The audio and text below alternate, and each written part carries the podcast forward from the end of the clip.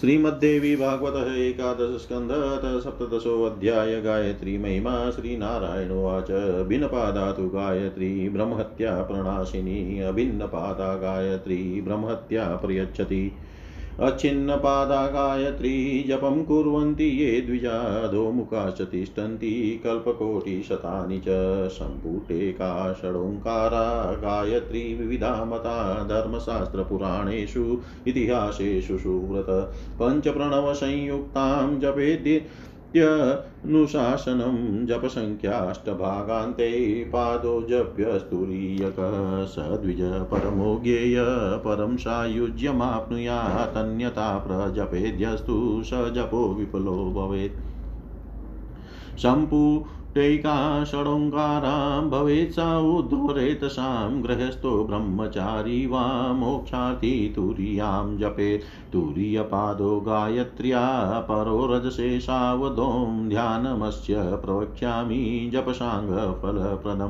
हृदि विकसितपद्मं शार्कसोमाग्निबिमं प्रणवमयम्। अचिन्त्यं यस्य पीठं प्रकल्पयम् अचलपरमसूक्ष्मं ज्योतिराकाशसारं भवतु मम बुधेयशो सच्चिदानन्दरूप। त्रिशूलयोगीशुरभिम् अक्षमालां च लिङ्गकम् अम्बुजं च महामुद्रामिति सप्त प्रदर्शये। या सन्ध्यया सेव गायत्री सच्चिदानन्दरूपिणी भक्त्या तां ब्राह्मणो नित्यं पूजये च नमे ध्यातस्य पूजां कुर्वेत् पञ्चभिश्चोपचारके पृथिव्यात्मने गन्ध अर्पयामि नमो नमः पुष्पं चार्पयामि नमो नमः यं च वायव्यात्मने धूपं चार्पयामि ततो वदेत्। रं च वग्न्यात्मने दीपम् अर्पयामि ततो वदेद्वम् अमृतात्मने तस्मै नैवेद्यमपि चार्पये यं रं लं वं हमीति च पुष्पाञ्जलिमतार्पयेत् एवं पूजां विधायात् चान्ते मुद्रा प्रदर्शयेत्। ध्यायेतु मनसा देवीं मन्त्रमुच्चारये शनेन कम्पये चिरोग्रीवां दन्तानेव प्रकाशये।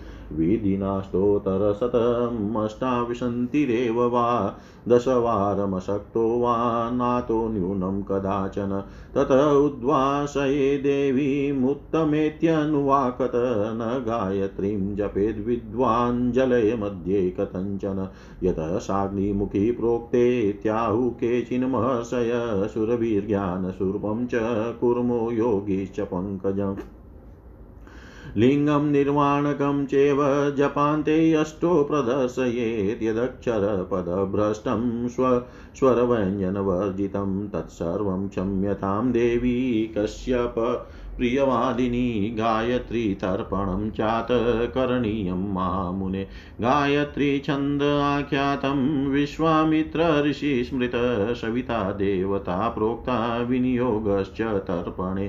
भूरित्युक्त्वा च ऋग्वेद पुरुषं तर्पयामि च भुव इत्येदुक्त्वा च यजुर्वेदमतो वदे। स्वव्याहृतिं समुक्त्वा च सामवेदं समुचरेत् इत्येतदुक्वान्ते अथर्ववेदं च तर्पये। जनपदान्त इतिहासपुराणमिति रये। तपः सर्वागमं चेव पुरुषं तर्पयामि च। सत्यं च सत्यलोकाख्य पुरुषं तर्पयामि च। ॐ भूभूर्लोकपुरुषं तर्पयामि ततो वदे। भुवश्चेति भुवलोकपुरुषं तर्पयामि च।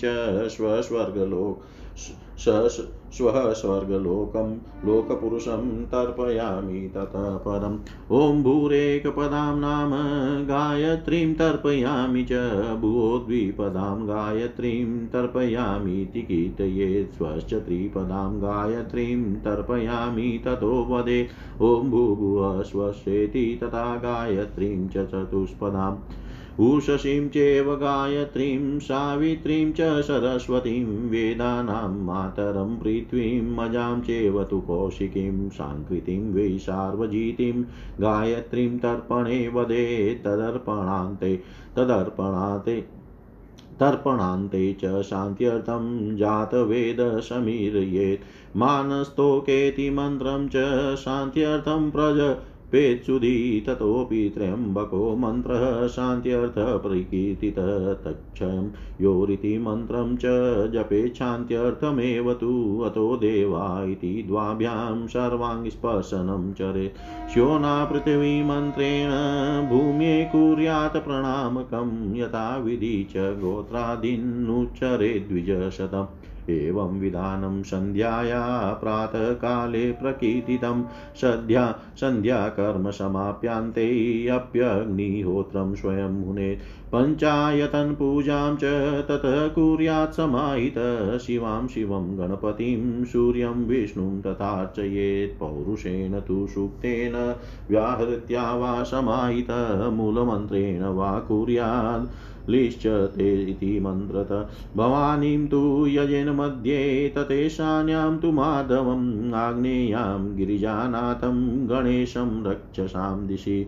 वायव्यामर्चयेत् सूर्यमिति देवस्थितिक्रम षोडशानुपचाराश्च षोडशग्नि षोडशग्भिर्हरे नर देवीमभ्यचर्य पुरतो यजेदन्याननुक्रमात् न देवी पूजनात् पुण्यम् अधिकं क्वचिदीक्ष्यते अत एव तु सन्ध्यासु सन्ध्योपास्ति श्रुतिरिता नाक्षतेरर्चयेद्विष्णुं न तुलस्या गणेश्वरम् दुर्वाभिनार्चये दुर्गा केतकेन महेश्वरं, मल्लिका जातिकुसुमं, कुटजं पनसं तथा कीशुकं बकुलं कुन्दं लोध्रं तु करवीर्कं शिंस पाप पराजिता पुष्पं बन्दुकागस्त्यपुष्पके मदन्तं सिन्धुवारं च पालाशकुसुमं तथा ध्रुवाङ्कुरं बिल्वदलं कुसुमञ्जरिकां तथा। शल्लकी पुष्पम् अर्कमन्दारपुष्पकं केतकीं कर्णिकारं च कदम्बकुसुमं तथा पूर्णागचम्पकस्तद्वद्धु वद्युतिकागतकरो तथा एवमादीनि पुष्पाणि देवी प्रियकराणि च गुगुलस्य भवेद्धूपो दीपशाति तिलतेलत कृत्वेतं देवतापूजां ततो मूलमनुं जपे। एवं पूजां समाप्येवं वेदाभ्यासं चरेत् बुध ततः स्ववृत्त्या कुर्वितः पोष्यवर्गात् साधनं। तृतीयदिनभागे तु नियमेन विचक्षण। तृतीयदिनभागे तु नियमेन विचक्षण। श्री नारायण बोले, हे नारद भिन्न पादा पाद वाली गायत्री। ब्रह्म हत्या का शमन करने वाली है तथा अभिन्न पाद वाली गायत्री के जप से ब्रह्म हत्या का पाप लगता है। जो द्विज अभिन्न पाद वाली गायत्री का जप करते हैं, वे कई सौ करोड़ कल्पों तक नीचे मुख करके लटके हुए रहते हैं। ये सुव्रत धर्म शास्त्रों पुराणों और इतिहासों में गायत्री विविध प्रकार की मानी गई है। यथा प्रणव से संपुटित तथा छह ओंकार से संयुक्त पाँच प्रणव वाली गायत्री का जप करना चाहिए, ऐसा भी शास्त्रों का आदेश है। जितनी जप संख्या करना अभिष्ट उसके आठवें आठवें भाग के अंत में गायत्री के चौथे पद का जाप करना चाहिए। इस तरह से जप करने वाले उस द्विज को परम ज्ञानी समझना चाहिए। वह द्विज परम सायुज्य प्राप्त कर लेता है, सो इसके विपरीत गायत्री का जप करता है, वह जप व्यर्थ हो जाता है। एक संपुट वाली तथा छह ओंकार वाली जो गायत्री है, वह केवल एक निष्ठ ब्रह्मचारियों के लिए है। ग्रस्त ब्रह्मचारी तत्वा अथवा मोक्ष की कामना करने वाले की तुरिया गायत्री का, को तुरिया गायत्री का जप करना चाहिए। गायत्री का तुरीय पाद परोरज से सावधोम यही है। हे नारद अब मैं इसके ध्यान के विषय में बता रहा हूँ जो जप के जप का सांगो पांग फल को देने वाला है। हृदय देश में सूर्य चंद्र तथा अग्निमंडल से युक्त प्रणवमय तथा अचिंत्य विकसित कमल ही जिनका आसन है वे, ब्रह्म अचल परम सूक्ष्म ज्योति स्वरूप तथा आकाश के स्वरूप सार रूप है। वे सचिदानंद स्वरूप परमेश्वर मेरी प्रसन्नता के हेतु बने। त्रिशूल योनि सुरभि यक्षमाला लिंग अम्बुज तथा महामुद्रा, ये सात मुद्राएँ गायत्री को प्रदर्शित करनी चाहिए। जो संध्या है, वे ही सचिदानंद स्वरूपिणी गायत्री है। ब्राह्मण को उन गायत्री का नित्य पूजन तथा नमन करना चाहिए। ध्यान किए गए देवता की पाँच उपचारों से मानसिक पूजा करनी चाहिए। लम पृथ्वी स्वरूपिणी देवी को गंध अर्पित करता हूँ। उन्हें बार बार नमस्कार है। हम आकाश स्वरूपिणी देवी को पुष्प अर्पित करता हूँ, उन्हें बार बार नमस्कार है। तत्पश्चात यम वायु स्वरूपिणी देवी को धूप अर्पित करता हूँ, ऐसा कहना चाहिए। तदनंतर रम अग्नि स्वरूपिणी देवी को दीपक अर्पित करता हूँ, ऐसा बोलना चाहिए। पुनः वम अमृत स्वरूपिणी देवी को नैवेद्य भी उसी प्रकार अर्पित करना चाहिए। अंत में यम रम लम वम हम ऐसा उच्चारण करके पुष्पांजलि अर्पित करना करनी चाहिए। इस प्रकार मानसिक पूजन करने के उपरांत मुद्राएँ दिखानी चाहिए। मन से देवी का ध्यान करना चाहिए और मंत्र का उच्चारण धीरे धीरे करना चाहिए। इस समय सिर तथा गर्दन नहीं हिलाना चाहिए और दांत नहीं दिखाने चाहिए। 108 बार या अट्ठाईस बार अथवा आशक्त होने की स्थिति में दस बार ही विधि पूर्वक गायत्री का जप करना चाहिए, किंतु इससे कम जप कभी नहीं करना चाहिए। इसके बाद उत्तम इत्यादि अनुवाक मंत्र उच्चारण करके देवी का विसर्जन करना चाहिए। विद्वान व्यक्ति को चाहिए कि जल में स्थित रहकर गायत्री मंत्र का जप कभी भी न करे। क्योंकि वे अग्निमुखी कही गई है, ऐसा कुछ महर्षियों ने कहा है, जबकि अनंतर सुर भी ज्ञान सुरपकूर्म योनि, पंकज लिंग और निर्माण। ये आठ मुद्राएँ प्रदर्शित करनी चाहिए। इसके बाद इस प्रकार क्षमा प्रार्थना करें। कश्यप के प्रति प्रिय संभाषण करने वाली हे देवी, मेरे उच्चारण में अक्षरों तथा पदों का जो विचलन हुआ हो और स्वर तथा व्यंजन संबंधी जो दोष रहा हो, उन सबको आप क्षमा कर दीजिए। हे महामुनि, इसके बाद गायत्री तर्पण करना चाहिए। गायत्री इसका छंद कहा गया है। विश्वामित्र इसके ऋषि कहे गए हैं और सविता इसके देवता कहे गए हैं। तर्पण क्रिया में इसका विनियोग किया जाता है। भू ऐसा बोलकर ऋग्वेद पुरुष का तर्पण करता हूँ और भू ऐसा उच्चारण करके यजुर्वेद का तर्पण करता हूँ, ऐसा कहे स्व व्याहति का उच्चारण करके सामवेद का तर्पण करता हूँ, ऐसा कहे। और मह ऐसा बोलकर अथर्ववेद का तर्पण करे, पुनः जन पद के साथ इतिहास पुराण का तर्पण करता हूँ, ऐसा कहे। तप से संपूर्ण आगम स्वरूप पुरुष का और सत्य से सत्य लोकाख्य पुरुष का तर्पण करता हूँ, ऐसा बोलना चाहिए। तदनंतर ओम भू से भूलोक पुरुष का तर्पण करता हूँ भू से भूलोक पुरुष का तर्पण करता हूँ, तथा स्वर से स्वर्ग लोक का, सर्वलोक पुरुष का तर्पण करता हूँ, ऐसा कहना चाहिए। इसके बाद ओम भू से एक पदा नाम वाली गायत्री का तर्पण करता हूँ, और भू से द्विपदा गायत्री का तर्पण करता हूँ, ऐसा बोलना चाहिए। स्व से त्रिपदा गायत्री का तर्पण कर रहा हूँ, और ओम भू, भूर्व स्व से चतुष्पदा गायत्री का तर्पण कर रहा हूँ, इस प्रकार बोलना चाहिए। तदनंतर उषसी गायत्री, सावित्री, सरस्वती वेद माता पृथ्वी अजा कौशिकी, सांकृति और सार्वजिती नामों को उच्चारित करके गायत्री देवी का तर्पण करना चाहिए। तर्पण के अंत में शांति के लिए जात वेदसम इस ऋचा का पाठ करना चाहिए। इसी प्रकार विद्वान पुरुष को चाहिए कि शांति के लिए मानस्तो के इस मंत्र का भी पाठ करे। तत्पश्चात शांति के लिए त्रयंबकम इस मंत्र का भी पाठ करना बताया गया है। शांति हेतु तंक्षयो इस मंत्र का भी जाप करना चाहिए। इसके बाद देवागातु इस मंत्र के द्वारा अपने दोनों हाथों से संपूर्ण अंगों का स्पर्श करना चाहिए और श्योना पृथ्वी मंत्र के द्वारा पृथ्वी को प्रणाम करना चाहिए। प्रणाम करते समय द्विज श्रेष्ठ को विधि के अनुसार अपने गोत्र आदि का उच्चारण कर लेना चाहिए। प्रातःकालीन संध्या संबंधी इस प्रकार का विधान कहा गया है। संध्या कर्म समाप्त करने के उपरांत स्वयं अग्निहोत्र भी करना चाहिए। तत्पश्चात एकाग्रचित हो पंचायत पूजा करनी चाहिए। इसमें शिवा, शिव, गणेश, सूर्य तथा विष्णु की अर्चना करनी चाहिए। पुरुष सुक्त व्याहति मूल मंत्र अथवा इस मंत्र से समाहित चित होकर पूजन करना चाहिए। देवी की पंचायत पूजा में, मंडल के मध्य में भवानी का पूजन करना चाहिए। मंडल के शान कौन में, माधव अग्नि कौन में, पार्वती पति शंकर नृत्य कौन में, गणेश और वायव्य कौन में, सूर्य का अर्चन करना चाहिए। देवी पंचायतन में देवताओं की स्थापना का यही क्रम है। मनुष्य सोलह ऋचाओं का पाठ करके सोलह प्रकार के पूजनोपचार अर्पित करे। सर्वप्रथम देवी की पूजा करके ही क्रमशः अन्य देवताओं की पूजा करनी चाहिए। देवी के पूजन से अधिक, बढ़कर अधिक पुण्यप्रद कुछ भी दिखाई नहीं पड़ता। इसलिए संध्या काल में संध्या गायत्री की उपासना श्रुतियों में कही गई है। अक्षत से भगवान विष्णु की, तुलसी से गणेश की, दुर्वा से दुर्गा की तथा केत की पुष्प से शंकर की पूजा नहीं करनी चाहिए।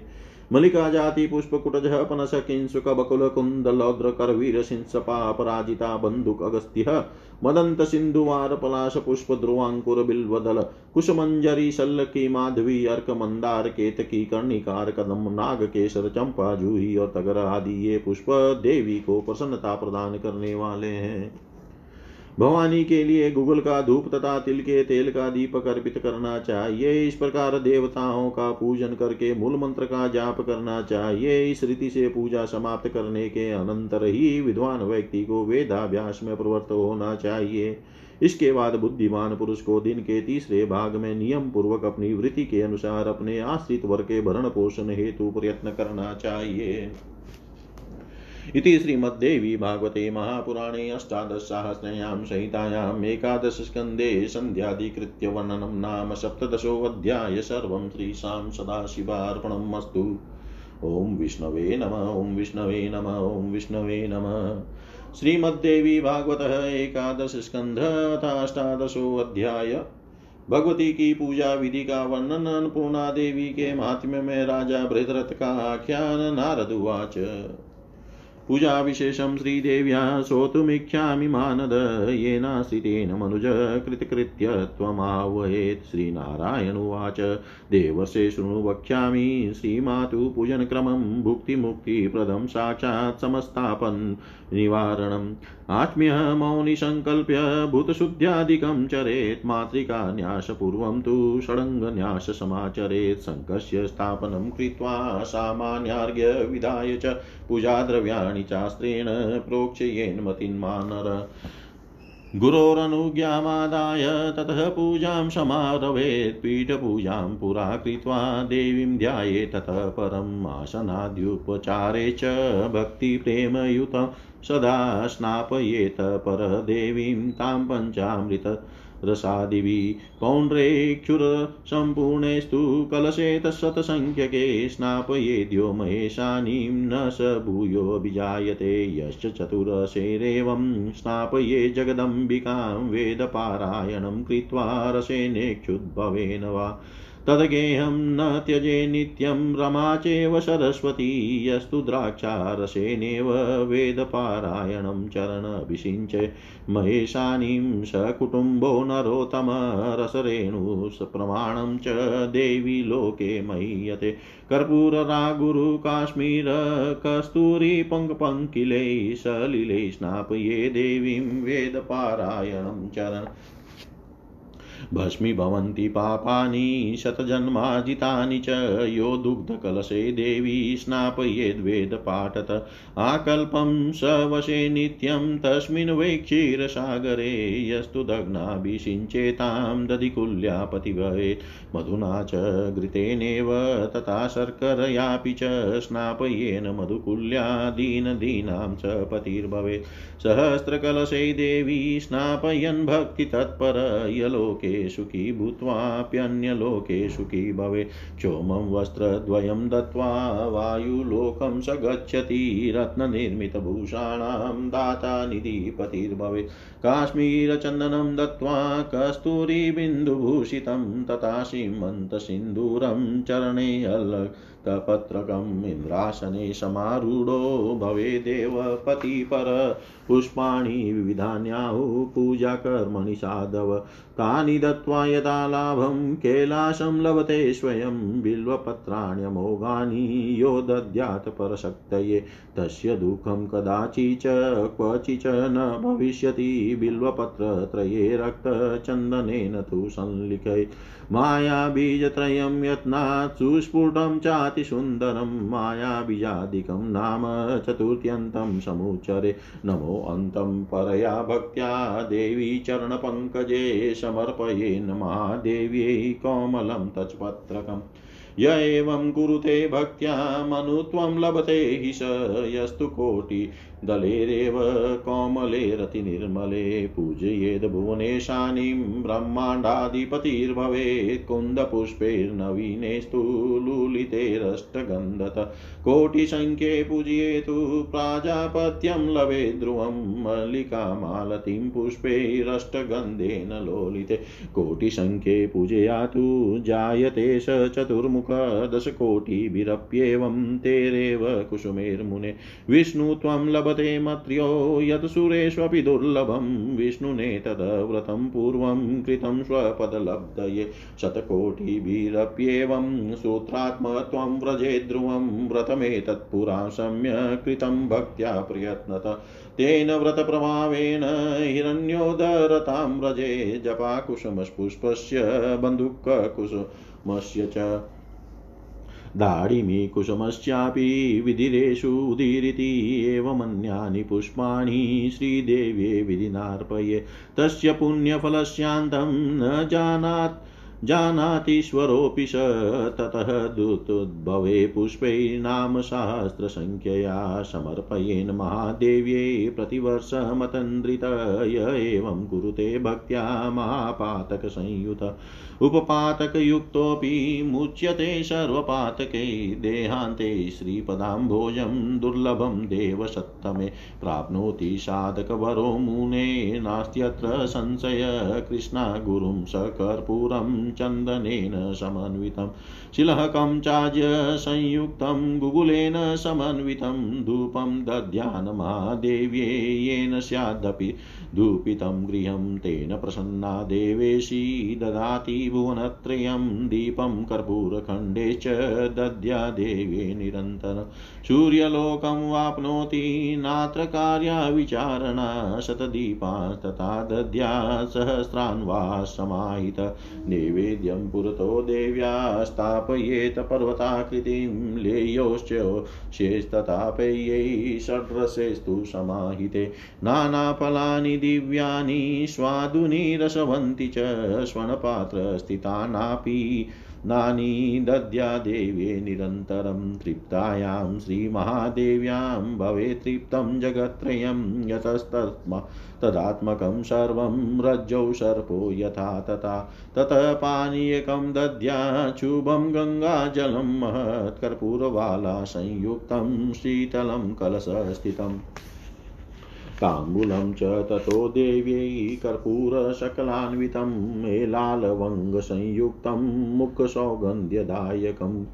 दद्या देव्यै महाभक्त्या येन देवी प्रसीदति मृदङ्गवीणामुरजढक्कान्दुन्दुभिनिष्वने तोषये जगतां धात्रीं गायने रतिमोहने वेदपारायणे स्तोत्रे पुराणादिभिरप्युत छत्रं च चामरे द्वै च दद्या देव्यै समाहित राजोपचारान् श्रीदेव्यै नित्यमेव समर्पयेत् प्रदक्षिणां नमस्कारं कुर्याद्देव्या अनेकदा क्षमापये जगद्धात्रीं जगदम्बा मुहुर्मुहुः सकृतस्मरणमात्रेण यत्र देवी प्रसीदति एतादृशोपचारे च प्रसिद्धदेत्र कस्मय स्वभावतो भवेन माता माता पुत्रे अतिकरुणावती तेन भक्तो पितायां तु वक्तव्यं किं ततः पर। अत्र ते कथयिष्यामि पुरावृतं सनातनं वृधदत्तस्य राजसे प्रियं भक्तिप्रदायकम्।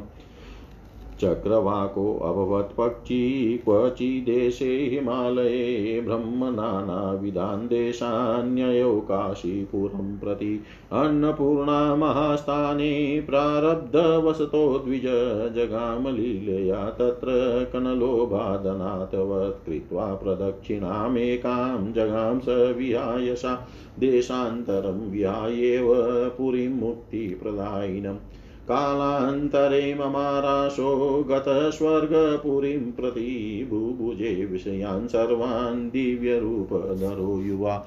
कल्पद्वयं तथा भुक्त्या भुक्त्वा पुनः प्राप भुवं प्रति क्षत्रियाणां कुले जन्म प्राप सर्वतोत्तम् सर्वोत्तमोत्तमम्।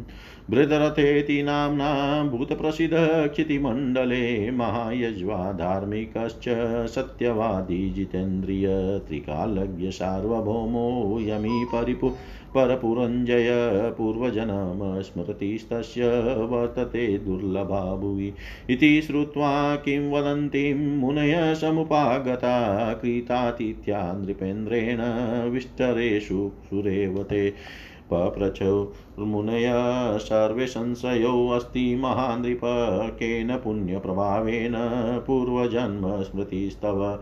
त्रिकालज्ञानमेवापि केन पुण्यप्रभाव वत ज्ञानं तवेति तज्ज्ञातुमागता स्म त्वन्तिकं वद निर्वया वृत्त्या तदस्माकं यथा तमं श्रीनारा यथा तथं श्रीनारायणुवाच इति तेषां वच श्रुत्वा राजा परमधार्मिक उवाच सकलं भ्रमण त्रिकालज्ञानकारणं श्रूयतां मुनय सर्वे मम ज्ञानस्य कारणं। चक्रवाकस्थितः पूर्वं निचयोनिगतोऽपि वा, अज्ञानतोऽपि कृतवानन् पूर्णा प्रदक्षिणाम् तेन पुण्यप्रभावेण स्वर्गे कल्पद्वयस्थितिः त्रिकालज्ञानताप्यास्मिन् भुजन्मनि सुव्रता को वेद जगदम्बाया पदस्मृतिफलं कियत् स्मृत्वा तन्महिमानं तु पतन्त्यशृणि मे अनिशम्।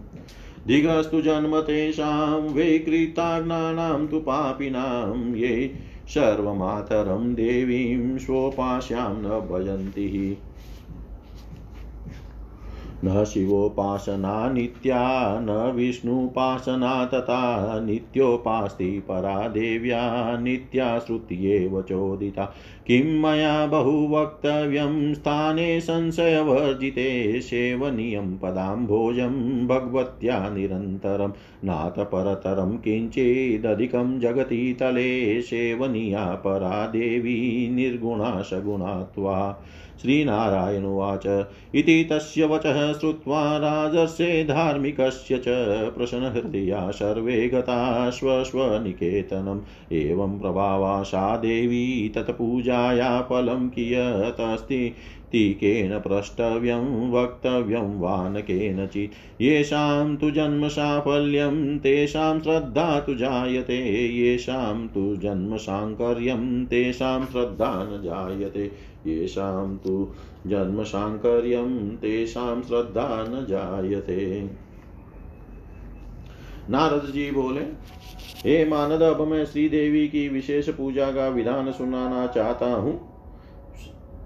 हे मानद, अब मैं श्री देवी की विशेष पूजा का विधान सुनना चाहता हूँ, जिसके करने से मनुष्य कृतकृत्य हो जाता है। श्री नारायण बोले, हे देव, से समस्त आपदाओं को दूर करने वाले तथा साक्षात भुक्ति मुक्ति प्रदान करने वाले श्री माता के पूजन का क्रम मैं बता रहा हूँ, आप इसे सुनिए। वाक्सैमी को सर्वप्रथम आचमन करके संकल्प करने के बाद भूत शुद्धि आदि करनी चाहिए। पुनः पहले मातृका न्यास करके न्यास करना चाहिए। तत्पश्चात बुद्धिमान पुरुष को चाहिए कि शंख की स्थापना करके, कलश स्थापना करने के अनंतर अस्त्र अस्त्र मंत्र से समस्त पूजा द्रव्यों का प्रोक्षण करे। इसके बाद गुरु से आदेश प्राप्त करके पूजा आरंभ करनी चाहिए। पहले पीठ पूजन करने के बाद में देवी का ध्यान करना चाहिए। भगवती को भक्ति तथा प्रेम से युक्त होकर आसन आदि उपचार अर्पण करने के पश्चात पंचामृत तथा रस आदि से उन्हें स्नान कराना चाहिए। जो मनुष्य पौंड्रु नामक गन्ने के रस से भरे हुए सौ कलशों द्वारा भगवती महेश्वरी को स्नान कराता है, वह पुनर्जन्म जन्म ग्रहण नहीं करता। इसी प्रकार जो पुरुष वेद का पारायण करके आम के रस से ईख के रस से जगदम्बिका को स्नान कराता है, लक्ष्मी तथा सरस्वती उसके घर का त्याग कभी नहीं करती। जो श्रेष्ठ मानव वेद पारायण करते हुए द्राक्षा रस से भगवती महेश्वरी का अभिषेक करता है, वह अपने कुटुंब सहित उस रस में विद्यमान रेणुओं की संख्या के बराबर वर्षों तक देवी लोक में प्रतिष्ठा प्राप्त करता है। वेद पारायण करते हुए जो पुरुष कर्पूर अगुरहु केशुरी, कस्तूरी और कमल के जल से भगवती को स्नान कराता है, उसके सैकड़ों जन्मों के अर्जित पाप भस्म हो जाते हैं। जो पुरुष वेद मंत्रों का पाठ करते हुए दुग्ध से, पूर्ण कलशों से देवी को स्नान करता है, वह श्री क्षीर सागर में कल्प पर्यंत निरंतर वास करता है, जो उन भगवती को दधि से स्नान पित करता है, वह दधि कुल्या नदी का स्वामी होता है। इसी प्रकार जो मनुष्य मधु से धृत से, मधु से घृत से तथा शर्करा से भगवती को स्नान कराता है, वह मधुकुल्या आदि नदियों का अधिपति होता है। भक्ति में तत्पर होकर हज़ार कलशों से देवी को स्नान कराने वाला मनुष्य इस लोक में सुखी होकर परलोक में भी सुखी होता है। भगवती को एक जोड़ा रेशमी वस्त्र प्रदान करके वह पुरुष वायु लोक में जाता है। इसी प्रकार रत्नों से निर्मित आभूषण प्रदान करने वाला निधिपति हो जाता है। देवी को कस्तूरी की बिंदी से सुशोभित केसर का चंदन, ललाट पर सिंदूर तथा इनके चरणों में महावर अर्पित करने से वह व्यक्ति इंद्रासन पर विराजमान होकर दूसरे देवेंद्र के रूप में सुशोभित होता है। साधु पुरुषों ने पूजा कर्म में प्रयुक्त होने वाले अनेक प्रकार के पुष्पों का वर्णन किया है। यथोपलब्ध उन पुष्पों को देवी को अर्पण करके मनुष्य स्वयं कैलाश धाम प्राप्त कर लेता है। जो मनुष्य पराशक्ति जगदम्बा को अमोघ बिल्व पत्र अर्पित करता है, उसे कभी किसी भी परिस्थिति में दुख नहीं होता है। तीन पत्ते वाले बिल्व दल पर लाल चंदन से यत्न पूर्वक अत्यंत स्पष्ट एवं सुंदर अक्षरों में माया बीज रिंग तीन बार लिखे, माया बीज जिसके आदि में हो, भुवनेश्वरी इस नाम के साथ चतुर्थी विभक्ति नमक नाम, चतुर्थी विभक्ति का उच्चारण करके उसके अंत में नमः जोड़कर, ओम रिंग भुवनेश्वरी नमः। इस मंत्र से महादेवी भगवती के चरण कमल में परम भक्ति पूर्वक वह कोमल बिल्व पत्र समर्पित करे, जो इस प्रकार भक्ति पूर्वक करता है, वह मनुत्व प्राप्त कर लेता है और जो अत्यंत कोमल तथा निर्मल एक करोड़ बिल्व पत्रों से भुवनेश्वरी की पूजा करता है, वह संपूर्ण ब्रह्मांड का अधिपति होता है। अष्टगंध से चर्चित एक करोड़ नवीन तथा सुंदर कुंद पुष्पों से जो उनकी पूजा करता है, वह निश्चित रूप से प्रजापति का पद प्राप्त करता है। इस प्रकार अष्टगंध से चर्चित एक करोड़ मलिका तथा मालती के पुष्पों से भगवती की पूजा के द्वारा वह चतुर्मुख ब्रह्मा हो जाता है। हे मुने इसी तरह दस करोड़ उन्हीं पुष्पों से भगवती की अर्चन करके मनुष्य विष्णुत्व प्राप्त कर लेता है, जो देवताओं के लिए भी दुर्लभ है। अपना विष्णु पद प्राप्त करने के लिए भगवान विष्णु ने भी पूर्व काल में यह व्रत किया था। सौ करोड़ पुष्पों से देवी की पूजा करने वाला मनुष्य सूत्रात्मत्व सूक्ष्म ब्रह्म पद अवश्य ही प्राप्त कर लेता है। भगवान विष्णु ने भी पूर्व काल में प्रयत्न पूर्वक भक्ति के साथ सम्यक प्रकार से इस व्रत को अनुष्ठित किया था। उसी व्रत के प्रभाव से वे हिरण्य गर्भ हुए।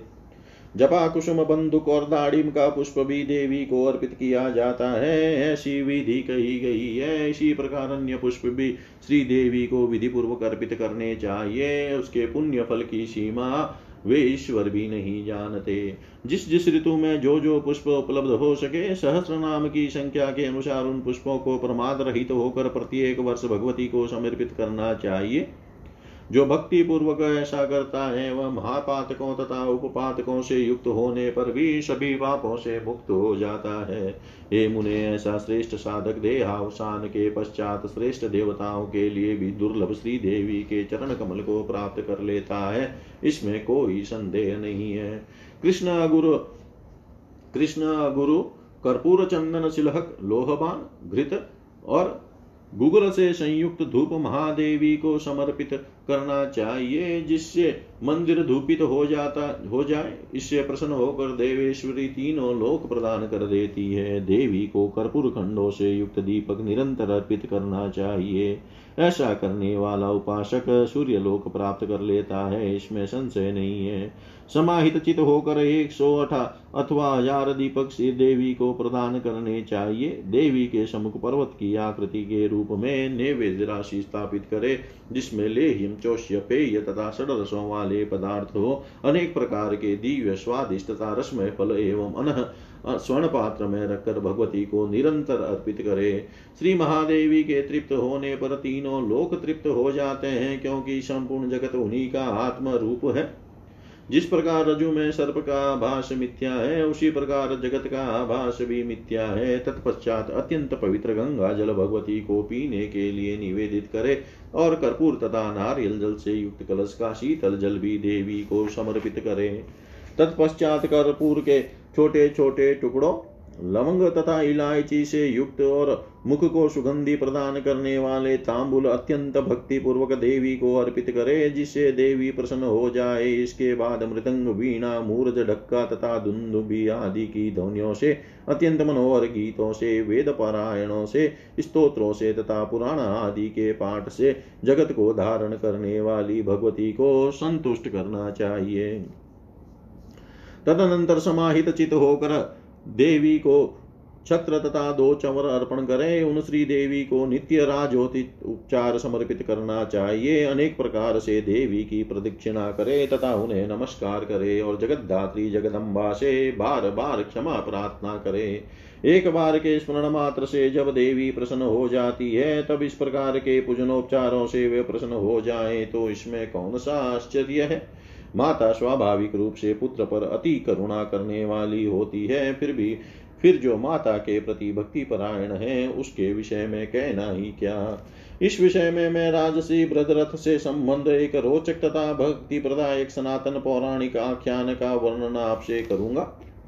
हिमालय पर किसी जगह एक चक्रवाक पक्षी रहता था, वह अनेक विध देशों का भ्रमण करता हुआ काशीपुरी पहुँच गया। वहाँ वह पक्षी प्रारब्ध व सनाथ की भांति अनकणों के लोभ से लीला पूर्वक भगवती अन्नपूर्णा के दिव्य धाम में पहुँच गया। पहुँचा? आकाश में घूमते हुए वह पक्षी मंदिर की एक प्रदक्षिणा करके मुक्तिदायिनी काशी को छोड़कर किसी अन्य देश में चला गया। कालांतर में वह मृत्यु को प्राप्त हो गया और स्वर्ग चला गया। वहाँ एक दिव्य रूपधारी युवक होकर वह समस्त सुखों का भोग करने लगा। इस प्रकार दो कल्प तक वहाँ सुखोप सुखोपभोग करने के बाद वह पुनः पृथ्वी लोक में आया। क्षत्रियो के कुल में उसने सर्वोत्तम जन्म प्राप्त किया और पृथ्वी मंडल पर बृहद्रथ नाम से प्रसिद्ध हुआ। वह महान यज्ञनिष्ठ धर्मपरायण, सत्यवादी, इंद्रजयी, त्रिकालज्ञ, सार्वभौम शैमी और शत्रु राज्यों को जीतने वाला राजा। हुआ उसे पूर्व जन्म की बातों का स्मरण था, जो पृथ्वी पर दूसरों के लिए दुर्लभ है। जनश्रुति के माध्यम से उसके विषय में सुनकर मुनिगण वहाँ गए। उन नृपेंद्र से आतिथ्य सत्कार पाकर वे आसनों पर विराजमान हुए।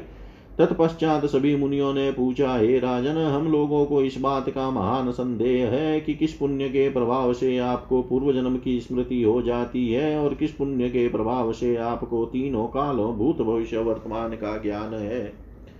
आपके उस ज्ञान के विषय में जानने के लिए हम लोग आपके पास आए हुए हैं। आप निष्कपट भाव से, यथार्थ रूप से उसे हमें बताएँ। श्री नारायण बोले, हे भ्रमण उनकी यह बात सुनकर परम धार्मिक राजा अपने त्रिकाल ज्ञान का सारा रहस्य बताने लगे। हे मुनिगणो, आप लोग मेरे इस ज्ञान का कारण सुनिए। मैं पूर्व जन्म में चक्रवाक पक्षी था।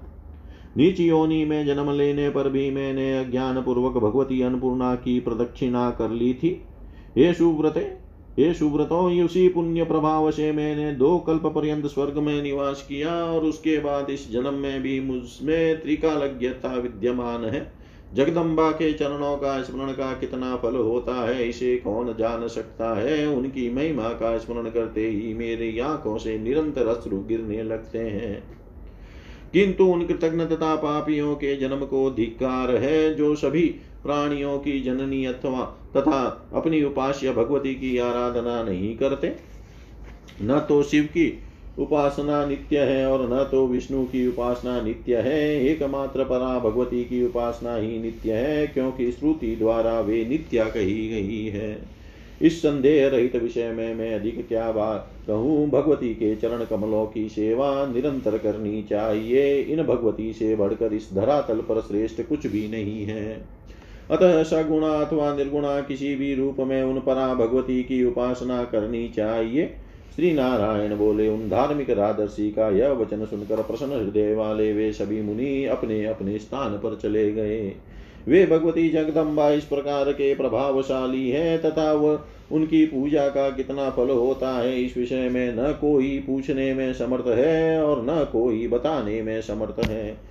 जिनका सब जन्म सफल होने को होता है, उन्हीं लोगों के मन में देवी के प्रति श्रद्धा उत्पन्न होती है। जो लोग वर्ण संकर जन्म वाले हैं, उनके मन में देवी के प्रति श्रद्धा उत्पन्न नहीं हो श्रद्धा नहीं उत्पन्न होती। इति श्रीमद्देवी भागवते महापुराणे अष्टादशसहस्रयां संहितायाम् एकादशस्कन्धे देवी मात्महे। वृतरथकथानकं नामाष्टादशोऽध्याय सर्वं श्रीशां सदाशिवार्पणम् अस्तु ॐ विष्णवे नम, ॐ विष्णवे नम, ॐ विष्णवे नम। श्रीमद्देवी भागवत एकादश स्कंद अति कौन विंशो अध्याय मध्यान संध्या तथा गायत्री जप का फल।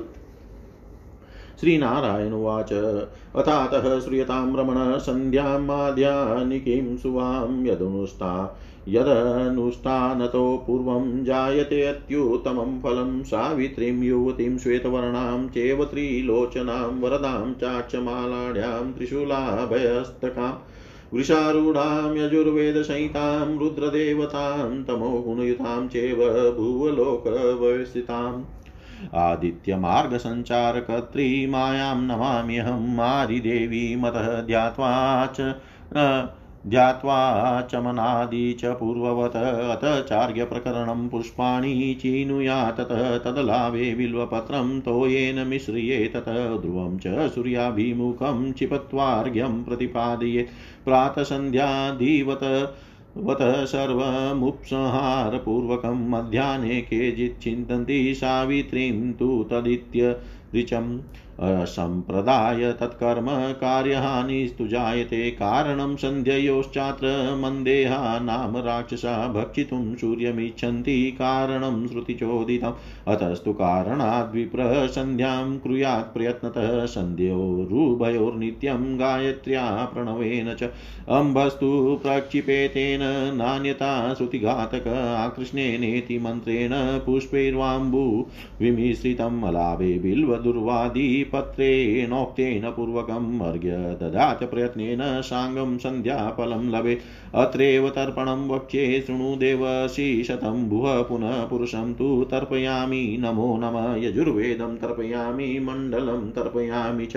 हिरण्यगर्भं च तथान्तरात्मानं तदेव च। सावित्रीं च ततो देवमात्रं साङ्कृतिं तथा। सन्ध्यां तथैव युक्तिं रुद्राणीं मृजां तथा सर्वार्थानां सिद्धिकरीं सर्वमन्त्रार्थसिद्धिदां भूर्भुवस्वः पुरुषं तु इति मध्यान्तर्पणम् उदत्यमिति सूक्तेन सूर्योपस्थानमेव च चित्रं देवानामिति च सूर्योपस्थानमाचरेत्। ततो जपं प्रकुर्वित मन्त्रशानं तत्पर जपस्यापि प्रकारं तु वक्ष्यामि शृणुनारद कृत्वा तानुकरो परात् सायं चाद करो तथा मध्याह्ने हृदयस्थोतु कृत्वा जपमुद्दीरयेत् पर्वद्वय। मनामि क्या कनिष्ठादिक्रमेण तु तर्जनीमूलपर्यन्तं करमाला प्रकीर्तिता गोघ्नः पितृघ्नो मातृघ्नो भ्रूणः गुरुतल्पग। ब्रह्मस्वक्षेत्रहारी च यशस् यश्च विप्रः सुरां पिबेत् स गायत्र्या सहस्रेण पुतो भवति मानव मानसं वाचिकं पापविषेन्द्रियसङ्गजं तत्किल्विषं नाश्यति त्रीणि जन्मानि मानव गायत्रीं यो न जानाति वृथा तस्य परिश्रम पठे च चतुरो वेदान् गायत्रीं चेकतो जपेत् वेदानां चावृतेस्तद्वद गायत्री जप उत्तम इति मध्याह्नसन्ध्याया प्रकारकीर्तितो मयाथ परं प्रवक्ष्यामि ब्रह्मयज्ञविधिक्रमम् अथ परं प्रवक्ष्यामि ब्रह्मयज्ञविधिक्रमम् श्री नारायण बोले, हे भ्रमण अब आप मध्यान्ह कालीन पुण्यदायिनी संध्या के विषय में सुनिए, जिसका अनुष्ठान करने से अद्भुत तथा अति श्रेष्ठ फल प्राप्त होता है। युवावस्था वाली श्वेत वर्ण वाली, तीन नेत्रों वाली, हाथों में वर मुद्रा अक्षमाला, त्रिशूल तथा अभय मुद्रा धारण करने वाली, वृषभ पर विराजमान, यजुर्वेद संहिता स्वरूपिणी, रुद्र के द्वारा उपास्य तमोगुण से संपन्न भूलोक में स्थित रहने वाली तथा सूर्य को उनके मार्ग पर संचरण कराने वाली महामाया गायत्री को मैं प्रणाम करता हूँ। इस प्रकार आदि देवी का ध्यान करके आचमन आदि सभी क्रियाएँ पूर्व की भांति करनी चाहिए। अब अर्घ्य का प्रकरण बताता हूँ। इसके लिए पुष्प चुनना चाहिए। पुष्प के अभाव में बिलपत्र को जल में मिला लेना चाहिए और सूर्य की ओर मुख करके ऊपर की ओर जल छोड़कर अर्घ्य प्रदान करना चाहिए। आदि से अंत तक सभी नियम प्रातः कालीन संध्या के ही समान है। कुछ लोग मध्यान्ह संध्या में गायत्री मंत्र तत्सवितु पढ़कर अर्घ्य प्रदान करने की सम्मति देते हैं, किंतु वह कर्म परंपरा विरुद्ध है और इससे कार्य की हानि होती है। प्रातः और साय दोनों संध्याओं को करने का वेदोक्त कारण यह है कि मंदेहा नाम वाले राक्षस सूर्य का भक्षण करना चाहते हैं। अतएव उन राक्षसों के निवारण के निमित्त ब्राह्मण को प्रयत्न पूर्वक संध्या करनी चाहिए। प्रातः तथा सायंकाल की दोनों संध्याओं में नित्य प्रणव सहित गायत्री मंत्र से अर्घ्य के निमित्त जल का प्रक्षेप करना चाहिए। अन्यथा वह श्रुति घातक होता है। मध्यान्ह काल की संध्या में जल मिश्रित पुष्पों से और यदि पुष्प न मिल सके तो बिल्व और ध्रुवा आदि के पत्र से पूर्व में बताई गई विधि के अनुसार प्रज्ञ पूर्वक आकृष्ण इस मंत्र से सूर्य को अर्घ्य प्रदान करना चाहिए। ऐसा करने वाला सांगो पांग संध्या का फल प्राप्त करता है। हे देवर्षि शतमा वैशी प्रकरण में तर्पण की विधि बता रहा हूँ उसे सुनिए। भुव पुरुषम तर्पयामी नमो नम, यजुर्वेद तर्पयामी नमो नम मंडलम तर्पयामी नमो नम। इसी प्रकार हिरण्य गर्भ अंतरात्मा सावित्री देव माता सांकृति संध्या युति रुद्राणी निमृजा सर्वार्थ सिद्धिकरी सर्वात मंत्र सिद्धिदा ओम भू भुवस्व पुरुषम इन नामों के साथ तर्पयामी, नमो नमः, जोड़कर तर्पण करना चाहिए, यह मध्यान्ह तर्पण है। तदनंतर उदुत्यम तथा चित्रम देवानाम इन मंत्रों से सूर्योपस्थान करना चाहिए, तत्पश्चात मंत्र साधन में तत्पर रहने वाले साधक को जप करना चाहिए। हे नारद, अब मैं जप का भी प्रकार बताऊँगा। सुनिए प्रतिकाल दोनों हाथों को उत्तान करके सायंकाल हाथों को नीचे की ओर करके तथा मध्यान्ह काल में उनके हृदय के पास करके जप करना चाहिए। अनामिका अंगुली के दूसरे पर्व मध्य पौर से आरंभ करके कनिष्ठिका आदि के क्रम से तजनी अंगुली के मूल पर्यंत करमाला कही गई है। जो गो हत्यारा माता पिता की हत्या करने वाला, भ्रूणघाती गुरु पत्नी के साथ गमन करने वाला, ब्राह्मण का धन तथा भूमि हरने वाला और जो विप्र सुरापान करता है, वह गायत्री के एक हज़ार जब से पवित्र हो जाता है। गायत्री जब तीन जन्मों के मानसिक तथा वाचिक पाप और विषेन्द्रियों के संयोग से उत्पन्न होने वाले पाप को विनष्ट कर देता है। जो मनुष्य गायत्री मंत्र को नहीं जानता, उसका संपूर्ण परिश्रम व्यर्थ है। मनुष्य एक और चारों वेदों को पढ़े तथा दूसरी ओर गायत्री जप करे। इनमें वेदों की आवृत्ति से गायत्री जप उत्तम है। यह मैंने आपको मध्यान्ह संध्या की विधि बताई और अब आप, और अब ब्रह्म यज्ञ की विधि का क्रम बताऊँगा। इति श्रीमद्देवी भागवते महापुराणे अष्टा दशसहस्रयां संहितायाम् एकादशस्कन्दे मध्याह्नसन्ध्यावर्णनं नामेकोनविंशोऽध्याय सर्वं श्रीशां सदाशिवार्पणम् अस्तु। ॐ विष्णवे नम, ॐ विष्णवे नम, ॐ विष्णवे नमः।